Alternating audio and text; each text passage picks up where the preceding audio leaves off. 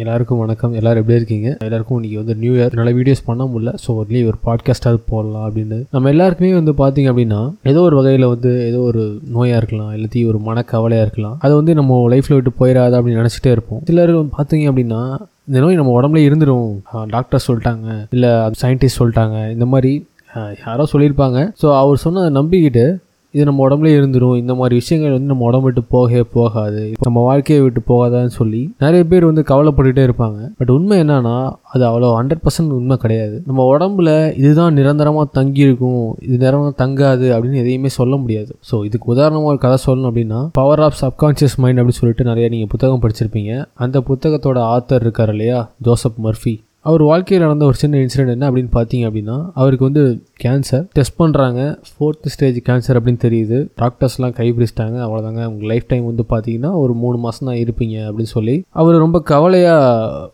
சர்ச்சுக்கு போயிட்டு என்ன பண்ணுறாரு அப்படின்னா கடவுள்கிட்ட வேண்டுறாரு. வேண்டிட்டு அங்கே இருக்க ஃபாதர்கிட்ட போயிட்டு ஃபாதர் இந்த மாதிரி எனக்கு டைம் சொல்லிட்டாங்க.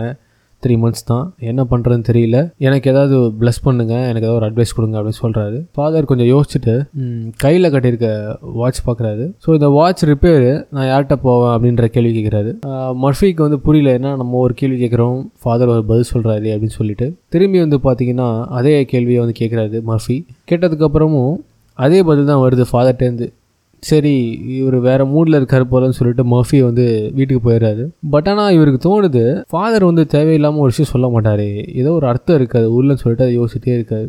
வாட்ச்சு யார் சரி பண்ணுவா இந்த மாதிரி விஷயங்கள்லாம். ஒரு வாட்சை மேக் பண்ணது யாருன்னா வாட்ச் மேக்கர் ஸோ அதை சரி பண்ணது யாருன்னா அந்த வாட்ச் மேக்கர் தான் சரி பண்ணி ஆகணும். அப்போது இவருக்கு ஏதோ அந்த கோ ரிலேட் ஆகுது. நம்ம உடம்பு அந்த மாதிரி விஷயங்கள்லாம் கோரிலேட் ஆகி அப்போ இந்த உடம்ப உருவாக்குனது யார்? அப்போது அவர்கிட்ட சரி பண்ண தெரியாதா? அவருக்கு சரி பண்ண தெரியாதா? அப்படின்ற மாதிரி தாட்லாம் போகுது. அப்போ தான் வந்து பார்த்தீங்க அப்படின்னா சப்கான்ஷியஸ் மைண்ட் அப்படிக்குள்ளே அவர் போகிறார் ஏன்னா அவர் சைக்காலஜி படித்தவர் அப்படின்றதுனால அவர் ஈஸியாக அந்த நிலைக்கு மனசு மனசை பற்றி அந்த புரியிற நிலைக்கு போயிடுறாரு. ஸோ ஈஸியாக வந்து பார்த்தீங்கன்னா எந்த மூணு மாதத்தில் வந்து அவர் செத்துருவாருன்னு சொன்னாரோ அந்த மூணு மாதம் தாண்டி வாழ்கிறாரு அதுக்கப்புறம் தான் இந்த மாதிரி விஷயங்கள்லாம் இருக்குது நிறைய மெடிக்கல் மெராக்கிள்ஸ் வந்து நடந்திருக்கு. மெடிக்கல் ஃபீல்டில் குணப்படுத்தவே முடியாதுன்னு சொன்ன நோய்கள் குணப்படுத்தவே முடியாதுன்னு சொன்ன மனநோய்கள்லாம் வந்து உடம்பை விட்டு நீங்கி இருக்குது அது எப்படி அப்படின்ற விஷயங்களில் வந்து தொடர்ச்சியாக புத்தகம் எழுதுறாரு.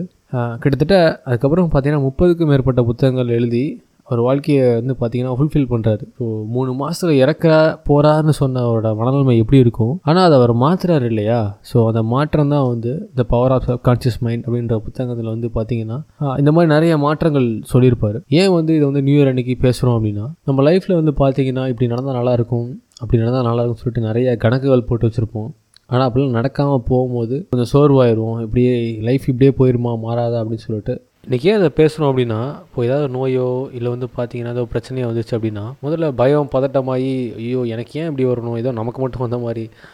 ஆனால் பிரச்சனைன்னு பார்த்தீங்கன்னா என்ன நோயின்னு பார்த்தா எல்லாருக்குமே தான் வரப்போகுது. ஸோ இந்த தாட் இருக்கு இல்லையா? நமக்கு மட்டும் ஏன் இந்த மாதிரி பிரச்சனை வருது? அப்படின்ற மாதிரி இதை விட்டுட்டு கொஞ்சம் காமாக கூலாக நம்ம ஜோசப் பர்ஃபி மாதிரி உட்காந்து மல்லக்கப்படுத்திட்டு யோசிச்சுன்னு வச்சுக்கோங்களேன் அதுக்கான ஆன்சர் கிடச்சிரும். ஸோ அதுக்காக தான் சொல்கிறது பாய் ஹாவ் அ குட் டே